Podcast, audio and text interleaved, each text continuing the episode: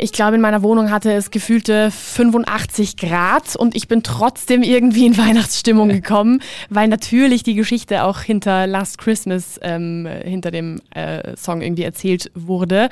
Und irgendwie, es geht halt nicht anders. Man hört halt einfach nur den Anfang und man ist schon gleich Man ist drin. schon sofort, ja, ich kann es nachvollziehen. Also das war wirklich, da habe ich gedacht so, ach, das ist irgendwie schön. Irgendwie hätte ich jetzt nichts dagegen, wenn jetzt Weihnachten wären, dann schaust halt raus und alle laufen da gefühlt im Bikini rum und verrecken halb vor Hitze.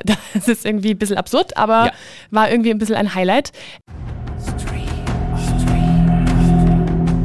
Stream On.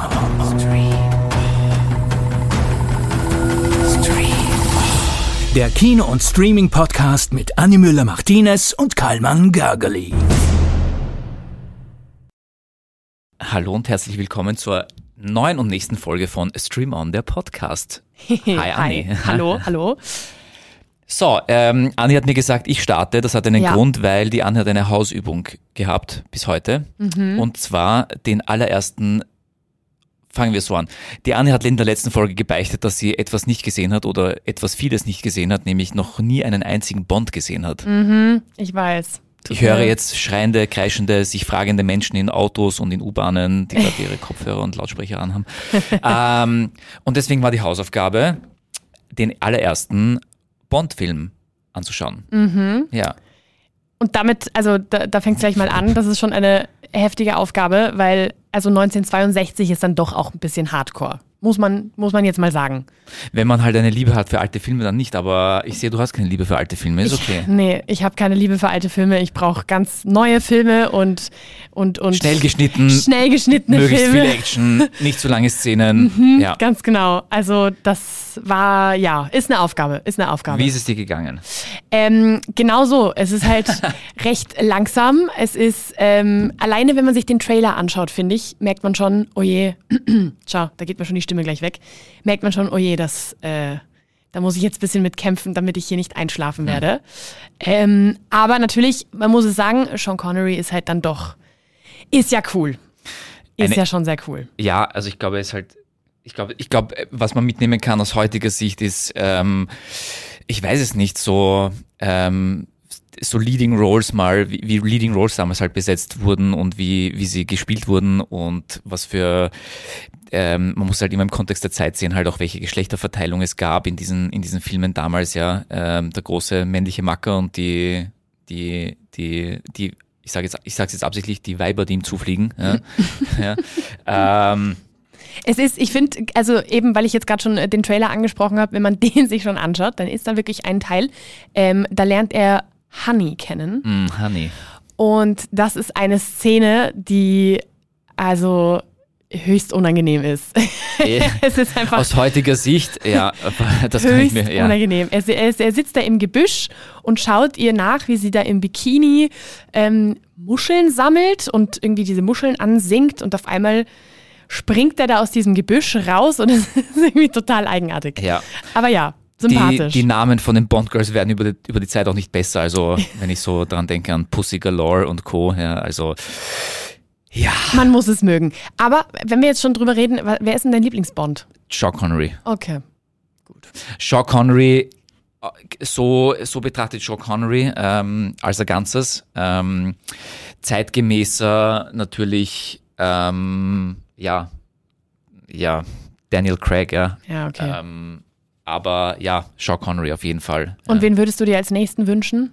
Haben wir letztes Mal besprochen, deswegen sind wir auf das, auf das Thema gekommen. Idris Elba wäre schön gewesen, aber es soll wohl nicht sein. Ja, Hm, okay, dann müssen wir uns noch um gedulden. einen wirklichen Umbruch mal auch wieder, wieder zu setzen. Es gab ja immer so, so große Umbrüche. Der erste kam mit Pierce Brosnan oder eigentlich mit, mit M, weil M war dann das erste Mal weiblich. Ähm, und ähm, es sind ihm nicht mehr die Frauen alle so zugeflogen, so easy peasy, sondern haben ihn eher gequält.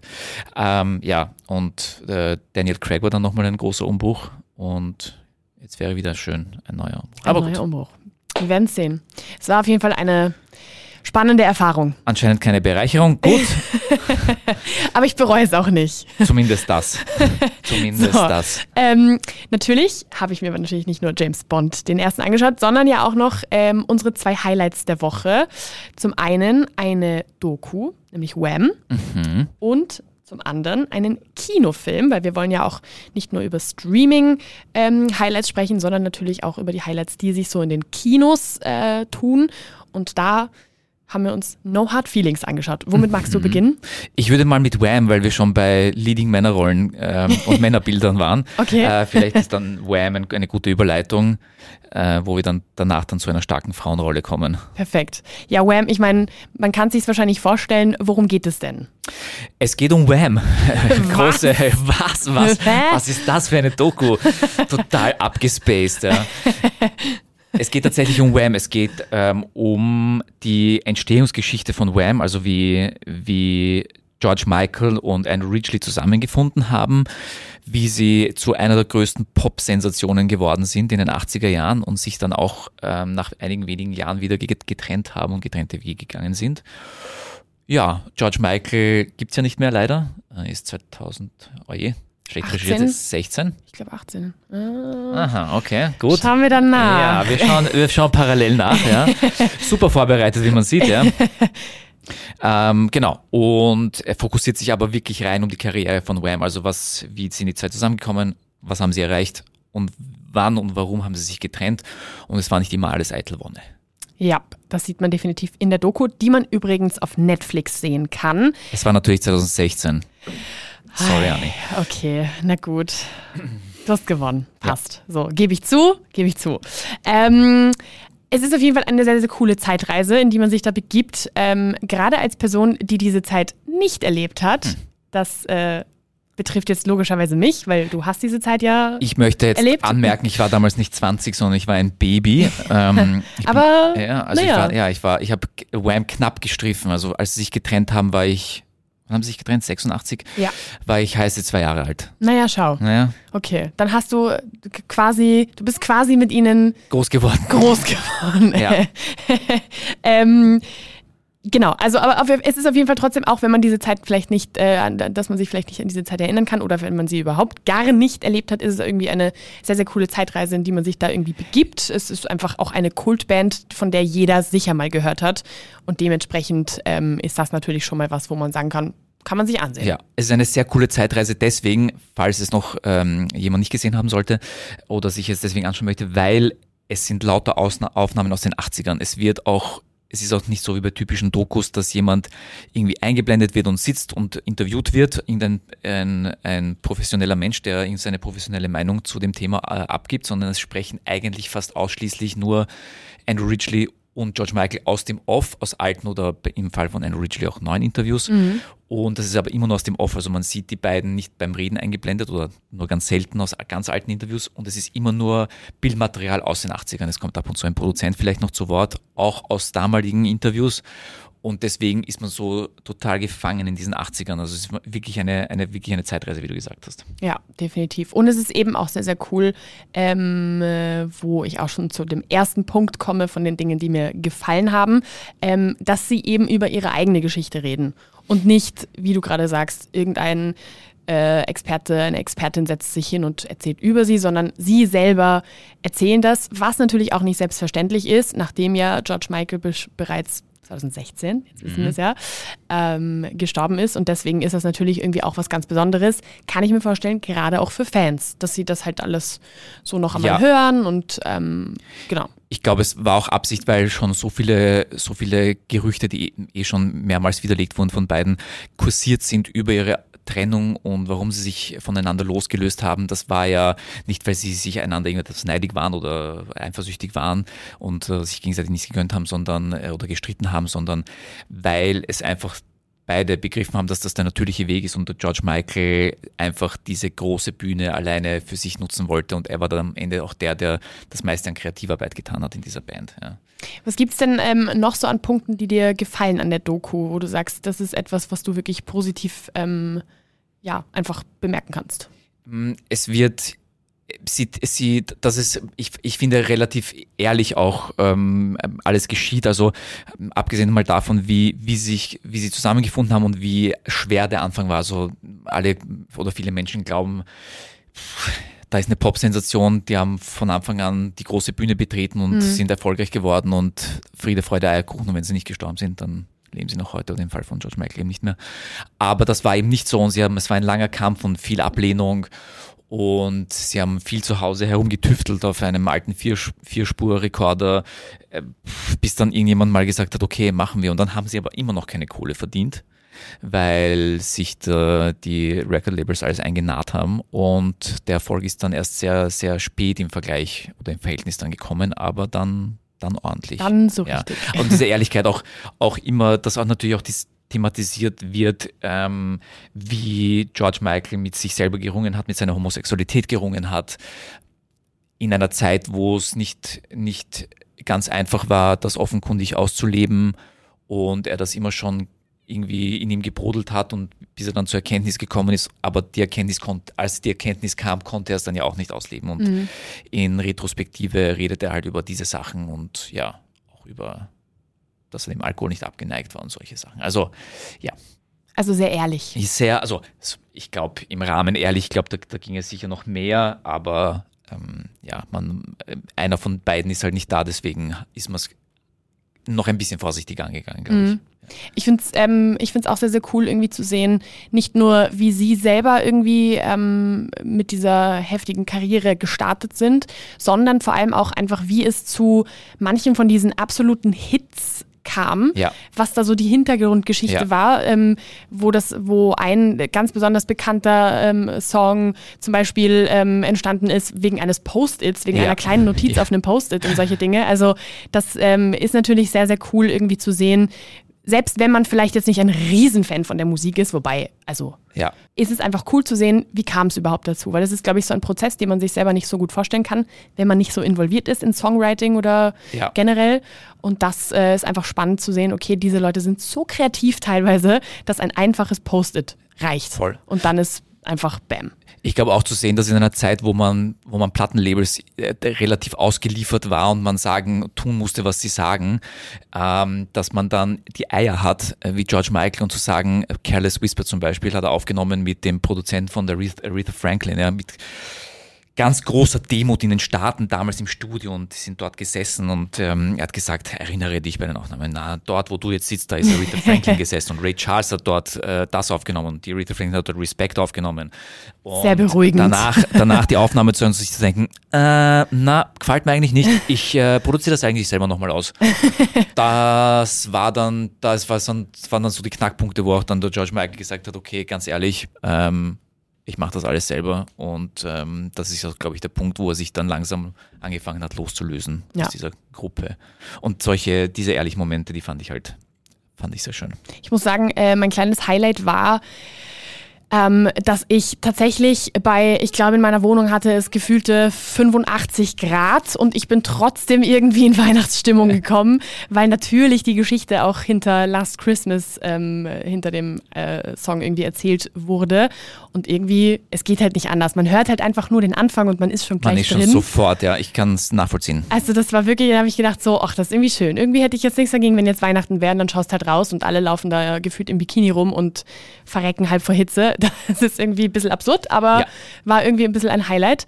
Ähm, vor allem fand ich es sehr, sehr spannend, weil Last Christmas sollte ja, war, sollte ja irgendwie so ein Number One Hit werden. Vor allem für George Michael war das irgendwie klar so, das muss jetzt funktionieren. Und das hat tatsächlich richtig lange nicht geklappt, bis 2020. 20, ja. Dann hat es ja. endlich geklappt und Last Christmas Ja. ist auf Platz 1 gelandet, was ja völlig absurd ist, weil wie viele Jahre später war das? Auf jeden Fall 40 Jahre später. Ja, 40 Jahre später. Das Nein, ist äh, schon äh, ja, nicht ganz, ja, aber ja, knapp. fast. Also das ist schon, äh, ja, ist irgendwie ein cooler Fakt, den man, den man da auch irgendwie bei der Doku Aber es, hört. wo, der Grund, warum es nicht geschafft hat, ist ja ein, ein schöner Grund, weil es äh, Du, The Neues Christmas ist damals auf Platz 1 gekommen. Viel Geld ist nach Afrika geflossen in die, in die Entwicklungshilfe. Also es hat schon seinen Sinn gehabt und er hat damals seine Einnahmen ja auch gespendet. Also alles gut, alles, alles gut, so aber ich glaube, er wollte damals diesen Hattrick knacken und das hat er nicht und ähm, ja, später Erfolg, posthum dann, aber ja, ich glaube, Es hat trotzdem funktioniert. Ja.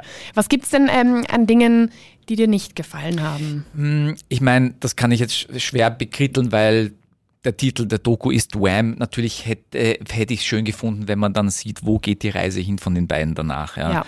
Ähm, einerseits künstlerisch und erfolgstechnisch und andererseits die Kehrseite davon, weil die großen Eskapaden von George Michael kamen ja dann Anfang der 90er Jahre mit Verhaftung, weil er auf irgendwelchen Toiletten irgendwelchen Schabernack mit anderen Männern getrieben hat. Und das hätte ich, ist natürlich auch ein, ein schöner Aspekt oder wäre ein interessanter Aspekt gewesen. Aber wie gesagt, die Doku heißt halt Wham und nicht George Andrew Michael. Ridgely und George Michael. Ja. Michael. Also alles gut. Das wäre, das wäre so mein einziger kleiner vielleicht Kritikpunkt gewesen. Ja, ich weiß nicht, was hat dir noch so missfallen? Ich habe tatsächlich ein paar. Oh je, okay. Ja. Also das erste Mal, es ist jetzt nicht unbedingt ein Kritikpunkt, aber es ist halt, ähm, ja, es gibt natürlich ein paar coole Wham-Songs, aber ich würde nicht einmal ansatzweise sagen, dass ich ein Fan bin. Und ich finde halt bei solchen Dokus, die halt so sehr auf halt irgendwelche Stars, in dem Fall sind es Musiker, ähm, äh, fokussiert sind, wenn man da nicht ein Fan ist, dann wird es halt ein bisschen schwer, dass man so voll gecatcht wird. Also ich Ja. weiß nicht, ob ich es mir angeschaut hätte, wenn ich nicht gewusst hätte, dass wir darüber reden wollen. Wahrscheinlich nicht. Wahrscheinlich nicht. Ist aber jetzt keine unbedingt kein Kritikpunkt. Es ist halt, ja, man, man muss halt ein bisschen ein Fan sein, denke ich ja mal. Oder zumindest, dass einen diese Zeit interessiert oder irgendwie sowas. Ja. Also irgendwo ein kleiner Anhaltspunkt muss, muss da schon sein, damit man äh, sich diese, ich glaube, eineinhalb Stunden waren es, ähm, dann auch wirklich ganz anschaut. Ähm, was du vorhin gesagt hast, fand ich sehr, sehr spannend, nämlich dass eben auch das Coming Out angesprochen wird und, ähm, oder nicht ganz das Coming Out, sondern eigentlich eher so, ähm, wie George Michael selber irgendwie herausgefunden hat, dass er eben äh, auf Männer steht. Ähm, ich finde es aber ein bisschen schade, dass das halt nicht so in die Tiefe dann ging. Also Das ist, glaube ich, auch dem Umstand geschuldet, dass es dass eben es eine eben Wham ist. ist. Ja, genau. Ja. Also es ist halt schade, weil das war dann irgendwie so, okay, man kratzt halt so ein bisschen an dieser Oberfläche und es geht zum Beispiel auch darum, wie er es halt ähm, dann irgendwie äh, dann auch anfängt zu erzählen, so langsam, aber eben halt noch nicht so ganz. Und also, ah, ja, war ich so Ja. ein bisschen so, hm, Ja, ja, jetzt möchte ich aber schon auch noch wissen, wie es dann weiterging. Ähm, aber gut, auch das ist nur so ein kleiner Kritikpunkt. Ein großer Kritikpunkt sind die Frisuren, das muss ich jetzt leider sagen. Das tut mir leid, aber das geht gar nicht. so, dann bin ich raus. Ah, ja, also ah, das, wie gesagt, ist eine Wham-Doku, das heißt, es spielt in den 80ern. Da bin ich, da bin ich raus. Da, ja, ja, das ist, Aber ist auch okay. So, sind jetzt keine schlimmen Kritikpunkte. Alles in allem würde ich jetzt als Fazit sagen, wenn man äh, ein Musikfan ist, wenn man ein Fan von Wham ist und, und oder wenn man ein Fan der 80s ist, dann ist das definitiv was, was du anschauen solltest. ja, auf jeden Fall. Oder wenn man einfach nur wissen möchte, was tatsächlich hinter den Kulissen beim Dreh von Last Christmas passiert ist. stimmt. Um jetzt die Leute hier ein bisschen zu hucken. Oh, stimmt. Und wie Wake Me Up Before You Go Go entstanden ist. Ganz genau. Nämlich auf dem Post-it, aber mehr verraten wir jetzt nicht. Ja, ganz genau. Gut. Das wäre mal unser Fazit zu unserem ersten Highlight der Woche. Und jetzt haben wir ja noch ein zweites. Darf ich die Überleitung machen? Sehr gerne. Apropos Post-it. Ja? ähm, es geht nämlich um eine Anzeige. Oh, oh, oh, okay. Was eine gute Überleitung? Ja. Fast, ja. Ja, wa- nimmt man. Also die, es war ein Post-it der 2000er Jahre. Ja. Und das war eine schlechte Überleitung. Jetzt wird es immer schlechter. Es geht um eine Reddit-Anzeige eigentlich. Ist das richtig? Ja, Reddit? Craigslist, Nein, oder? Craigslist, Entschuldigung, Craigslist, eine so. Craigslist-Anzeige. Da spricht er aus den 80ern. Ja, und jetzt, oh, oh Mann, schaut, wie man gedisst hier. Gut, und äh, das äh, Wort und das Mikro gehört Diane. Genau, wir reden ja über No Hard Feelings, ähm, den aktuellen Kinofilm, wo Jennifer Lawrence in der Hauptrolle ist. Jennifer Lawrence hat damit ein bisschen ein, sag ich jetzt mal, Comeback. Ist jetzt nicht so, als ob sie jetzt irgendwie 30 Jahre weg gewesen wäre, aber sie war ja doch ein bisschen auf Pause und das ist jetzt so ihr ähm, großes, sage ich jetzt mal, Comeback gewesen. Worum geht es bei No Hard Feelings? Ähm, sie spielt eine, ich glaube, 30-jährige junge Frau namens Maddie, die ähm, Uber-Fahrerin ist, deren Auto aber mh, abgeschleppt wird. So, um jetzt nicht Warum genau. denn? Warum denn? Ähm, darf man das noch sagen? Ist das, ist das schon zu viel? So. Naja, man sieht es im Trailer. Ja, stimmt. Okay, man Ja. sieht es im Trailer, Ja. deswegen können wir es sagen. Wird abgeschleppt von einem, mit dem sie halt was hatte und der da wohl nicht so ganz happy war mit dem Outcome und dementsprechend sich da so ein bisschen an ihr rächen wollte. So, ähm, das Ganze äh, entwickelt sich dann weiter, dass sie natürlich irgendwie zu Geld kommen muss. Warum? Gibt es natürlich auch wieder eine Hintergrundgeschichte. Sie schaut dann auf Craigslist und sieht dort eine Anzeige oder ein Post-it der 2000er, ähm, wo so richtig wohlhabende, reiche Helikoptereltern ähm, ein Auto anbieten. Und dafür muss die Person aber ihren Sohn, der, ich glaube, 19 ist, ganz Mhm. oder 18 so, Mhm. daten. So. Und das macht sie. Ja. Und das macht sie, ja. Oder mehr, sie oder versucht mehr oder weniger erfolgreich. Oder sie versucht es zumindest. Es ist auf jeden Fall, ja, mal was anderes. ja. Also ich glaube, die Eltern geben ihnen auch zu, geben ihr auch zu verstehen, dass da ruhig auch mehr gehen kann. Also ja, der Sohn sollte entjungfert werden, ja, Ja. glaube ich. Wenn, also es, es, es, wird ja nicht offen so ausgesprochen, aber Nicht ganz, aber ähm, sie, sie deuten es gut an. Genickt, ja. Vor allem, weil äh, sie halt irgendwie meinen, ja, er kommt dann ins College und sie wollen halt nicht, dass er da irgendwie so ein stilles Mäuschen ist, sondern er soll das wirklich auch alles ausleben und einfach eine tolle Erfahrung im College haben. Und sie soll quasi helfen, ihn da so ein bisschen in diese Welt einzuführen. Was für ein Wortspiel. So. Ähm, ja, wir haben schon gesehen, wo ist äh, der Film momentan zu sehen? Im Kino. Dafür muss man zur großen Leinwand pilgern, was man definitiv auch mal machen kann. Ähm, J. Law, wie sie ja auch manchmal genannt wird, hat diesen Film tatsächlich auch mitproduziert. Also sie spielt nicht nur dort, sondern sie hat auch da ein bisschen mitproduziert. Und ein großes, äh, ein, äh, ein spannender Funfact finde ich, sie hat in diesem Film ihre aller, allererste komplette Nacktszene. Ja, Das ist einfach scheiß drauf. einfach komplett egal. Äh, Sie hat auch in Interviews äh, vorab irgendwie auch erzählt, ähm, dass sie halt nicht einmal irgendwie ansatzweise sich das überlegen musste, sondern sie hat sich sofort gedacht, na sicher mache ich das. Zack, ausgezogen. Ich glaube, man muss auch dazu sagen, der Film ist einfach so skurril und abgespaced, ähm, lustig. Ähm, Das, das ist einfach, das war jetzt kein, kein, oh Gott, ich muss mich jetzt aussehen. Das war so, ganz, ganz ehrlich, es ist so, das macht jetzt auch überhaupt keinen Unterschied mehr. Ja. Wirklich nicht.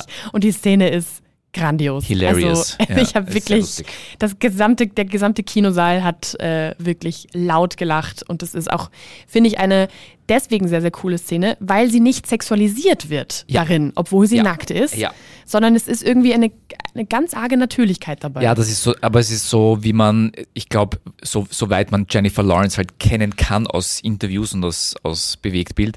Ähm, und sie ist einfach so dieses unbeholfene, etwas holprig, tollpatschige, lustige Wesen. und genauso ist diese Szene halt auch. Ja, Ja. definitiv. Und ähm, was finde ich auch sehr, sehr positiv ist, was man auch positiv anmerken kann, ist, dass sie ja erst vor einem Jahr Mutter geworden ist. Ja. Ähm, und da natürlich dann irgendwie so ein gewisses, es wird besser in der, in, im Laufe der Jahre, aber es ist herrscht schon noch ein kleines Tabu mit äh, eben, sage ich jetzt mal, weiblicher Nacktheit, nachdem eben ein Kind gebärt wurde, gebärt, gebären, nachdem man ein Kind bekommen hat. So, ähm, ich vereinfache das Ganze. Und dass sie sich da halt überhaupt keine Gedanken drum gemacht hat, das finde ich auch Ja. schon mal sehr positiv. Ja. Ich glaube, es ist auch ein, ein, eine, eine Frage von, wie wohl fühlt man sich halt in seiner Umgebung. Sie produziert natürlich selber mit. Der Regisseur ist ein alter Freund von ihr, der Gene Stupnitsky. ja. Sie kennen sich seit Ewigkeiten. Da war jetzt keine, also die Entstehungsgeschichte, weiß nicht, ob du auf die noch eingehen wolltest. Diese, Definitiv. Diese Craigslist-Ad, ja, diese, diese Werbung, die gab es ja tatsächlich. es ist ja vor Jahren mal mit, mit, mit dem Regisseur Gene Stupnitsky zusammengesessen und er packt sein Handy und sagt so, hey, Schau, du glaubst nicht, du glaubst das nicht. Das ist, das gibt, die Le- Leute wollen, haben das inseriert gerade. Ja. Und vier Jahre später ist dann das Skript bei ihrem Tisch gelegen. Wo sie ja auch ähm, äh, ebenfalls in mehreren Interviews gesagt hat, dass sie findet, dass sie noch nie, also sie hat es gelesen und sie hat danach gedacht, sie hat noch nie was so Lustiges Ja. gelesen. Und deswegen musste sie quasi mitmachen, Ja. obwohl sie eigentlich vorhatte, nachdem sie Mutter geworden ist, eine kleine Pause einzulegen. Aber da hat sie sich gedacht, das muss ich jetzt machen. Und ich glaube, wenn jemand, der so lustig ist wie Jennifer Lawrence, etwas so lustig findet, dann kann es nur lustig Dann sein. kann es nur lustig sein, definitiv. Ähm, was hat ihr denn, äh, wir haben jetzt natürlich schon ein paar Sachen angesprochen, zum Beispiel eben, dass diese Nacktszene nicht irgendwie übersexualisiert war. Was gibt es denn noch so an Dingen, die dir gefallen haben an dem Film? Ähm, alle Wege führen in die 80er. Es tut mir leid, Anni. Oh je, schon Ähm, wieder. Die, die, nämlich die Eltern von ihm, äh, Matthew Broderick, fand ich sehr, also ich fand sie sehr, sie haben zwar nur eine Nebenrolle, aber ich fand sie sehr, sehr lustig in ihrer Rolle. Ja, stimmt. Und ähm, Matthew Broderick spielt ja in einem meiner liebsten Filme aus den 80ern mit. Oh oh. Ferris Bueller's Day Off. Ferris macht blau. Ich sag jetzt nicht, dass ich den nicht gesehen habe, weil sonst weiß ich schon, was ich am Wochenende machen muss. Hast du diesen Film zufällig gesehen, Anni? äh, zufällig nicht. Kommt immer zuvor. Du kannst mir, du kommst mir nicht zuvor mit Hausaufgaben. Es tut mir Ich habe eine. Ich habe heute eine. oh. Ja, ich habe heute Let's eine. go, okay. Ja, aber ich wollte sie, ich wollte den Knaller für, für den Schluss lassen. Tja, Okay. Na gut, dann haben wir jetzt zwei. Dann haben wir jetzt beide auf, eine Aufgabe. Gut. Das heißt, ich darf. Sehr gut. Wie heißt der Film nochmal? Jesus. Ich glaube, ich muss gehen. Ähm, Ferris macht blau auf Deutsch oder Ferris Bueller's Day Off. Okay, gut. Werde Ja. ich mir am Wochenende anschauen. Sehr brav. Ähm, Also das war, also die, die Nebenrollen fand ich auch sehr gut besetzt und, und deswegen äh, entstehen halt natürlich auch sehr, sehr witzige Szenen dadurch auch. definitiv. Also ist also einfach ein fröhlicher, also fröhlicher, ja, ist einfach ein leichter, lustiger Film, den man sich einfach wirklich, den man sich wirklich super mal anschauen kann, wenn man mal eine gute Laune auch Ja, irgendwie voll. möchte. Also Ja. das ist definitiv, das ist definitiv so. Und ich finde es ähm, sehr, sehr cool, dass diese fixierten Genderrollen, wie man sie eigentlich kennt, hier genau verkehrt herum sind. Es ist irgendwie so, es ist die ältere Frau mit dem jüngeren Mann. Es ist die Frau, die versucht, den Mann irgendwie rumzukriegen und auch eigentlich ins Bett zu kriegen. Ähm, es ist so ein bisschen so, diese, dieses Machtverhältnis liegt irgendwie eher bei ihr. Also das ist irgendwie mal cool zu sehen. Ich sag nicht, dass es so sein sollte, aber es war einfach mal cool, das auch mal so rumzusehen. Und ich muss auch sagen, wenn es andersrum gewesen wäre, hätte ich den Film nicht so cool gefunden. Wahrscheinlich nicht, ja. Also Aber da gibt es ja noch einen Film, der jetzt nicht ähnlich ist, aber ähm, She's Out of My League heißt der. Oh, ich glaube, den habe ich sogar gesehen. Mhm. Uff, gerettet. Der ist auch nicht aus den 80ern, also deine, deine Sorge, ähm, dass du dir jetzt noch einen 80er-Film anschauen müsstest, die, die kann ich dir gleich nehmen, ja. Sehr gut. Sehr gut. Ähm, da ist ja auch eher so ein bisschen der, der nerdige Flughafenmitarbeiter und sie die Superhotte und sie verliebt sich dann in ihn und er kann sein Glück halt nicht fassen. Ähm, ja. Oh, romantisch. Würdest du denn sagen, dass es hier bei No Hard Feelings äh, romantisch wird? Nein, oder? Nein, nein, also mit Romantik hat das hier gar nichts zu tun, es ist einfach nur lustig. Ja, definitiv. Man, man sollte nicht mit der Erwartung reingehen, weil sonst wird man vielleicht ein kleines wenig, äh, ein klein wenig enttäuscht. Ich habe so das Gefühl, dass die, die Liste an Sachen, die uns nicht gefallen haben, recht kurz werden wird. Ja, es Anni, ist- fang an. Es steht ein Wort bei mir. Ja, Nichts. ja, das stand bei mir auch. Nichts. Ja. Einfach, es wurden, das, was man erwartet von diesem Film, wurde definitiv erfüllt. Es wurde jetzt auch nicht völlig übertroffen, dass man sagt, oh mein Gott, lustigster Film, den ich je gesehen habe. Es hat einfach genau, er Ja. hat genau das gemacht, was er machen sollte. Ja, Also deswegen das kann ich genauso unterschreiben. nichts auszusetzen. Es ist einfach so eine perfekte, leichte Kost für einen, in meinem Fall war es an einem Sonntagabend, da bin ich ins Kino gegangen. Es war ein sehr, sehr warmer Sonntagabend, in dem ich dann in diesem halbwegs kühlen Kino saß, Popcorn gefuttert habe und versucht habe, nicht am Popcorn zu ersticken, weil es einfach wirklich witzig war. Also Also bestes Entertainment für einen lauen Sommerabend. bestes Entertainment für einen lau- lauen Sommerabend, genauso wie meine Hausaufgabe für dich. Oh, oh. Woher weißt du, dass ich das noch nicht gesehen habe? Ich weiß zu 100 Prozent, dass du das noch nicht gesehen hast. Jetzt bin ich Also, gespannt. So, du musst Netflix aufdrehen, Okay. okay? Und wir hatten ja, ähm, wir haben ja schon mal vor allem außerhalb des Podcastes ähm, erfahren, dass du ja nicht so der absolute Oh, Trash-Fan bist. Und da habe ich mir gedacht, oh, Netflix hat da jetzt was ganz Gutes zu bieten, was da genau Oh no. richtig wäre, nämlich Deepfake Love. Oh no. Ähm, es reicht, wenn du dir die erste Folge anschaust. Das ist, wie, wie lang ist die erste Folge? Zwei Stunden? 50 Minuten. Oh wow, okay, ja, das schaffe ich, ja. Ähm, es ist eine Reality-Dating-Show. Und Weil, wir gerade bei Romantik waren. weil wir gerade bei Romantik waren. Und es geht um, ich will es nicht zu viel verraten, ähm, da wird viel mit Deepfake-Videos Okay. ähm, gearbeitet. Das heißt, es werden, es kommen anscheinend Couples rein, also äh, Partner, Partnerinnen. Und die einen bekommen dann Videos, vermeintliche Videos vom anderen Partner oder von der anderen Partnerin. Und da weiß man halt nicht, ist das ein echtes Video oder ist es gefaked. Und die regen sich natürlich massiv auf. Und mein allergrößtes, äh, warum ich auch ein äh, Fan jetzt davon schon bin, es ist eine spanische Produktion. Natürlich, wie könnte es anders sein, ja? Und dementsprechend wird es auch schön dramatisch. Ja, sehr gut. Wie- Spanisch, Spanisch oder Latino? Spanisch, Spanisch. Okay, Spanisch, Mhm. Spanisch. Okay. Yep. Ja, Gut. Folge 1 darfst du dir Deepfake Love. an einem lauen Sommerabend Gibt es den Titel auch auf Spanisch eigentlich? Äh, Falso Amor, ja. Falso Amor. Okay. Ja, ja.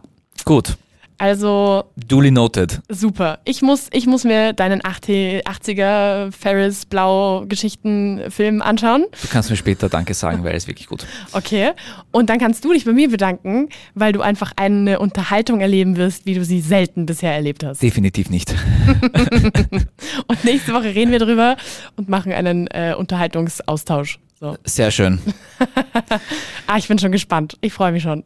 Und ich mich überhaupt nicht. In, in diesem Sinne, danke Anni für nichts. Und, und wir sehen, hören und äh, spüren uns, wollte ich gerade sagen. Wahrscheinlich nicht mehr nächste Woche. Nächste wir hören uns nächste Woche. Wir hören uns nächste Woche. Bis dann. Ciao. Stream On. Der Kino- und Streaming-Podcast mit Annie Müller-Martinez und Karlmann Gergely.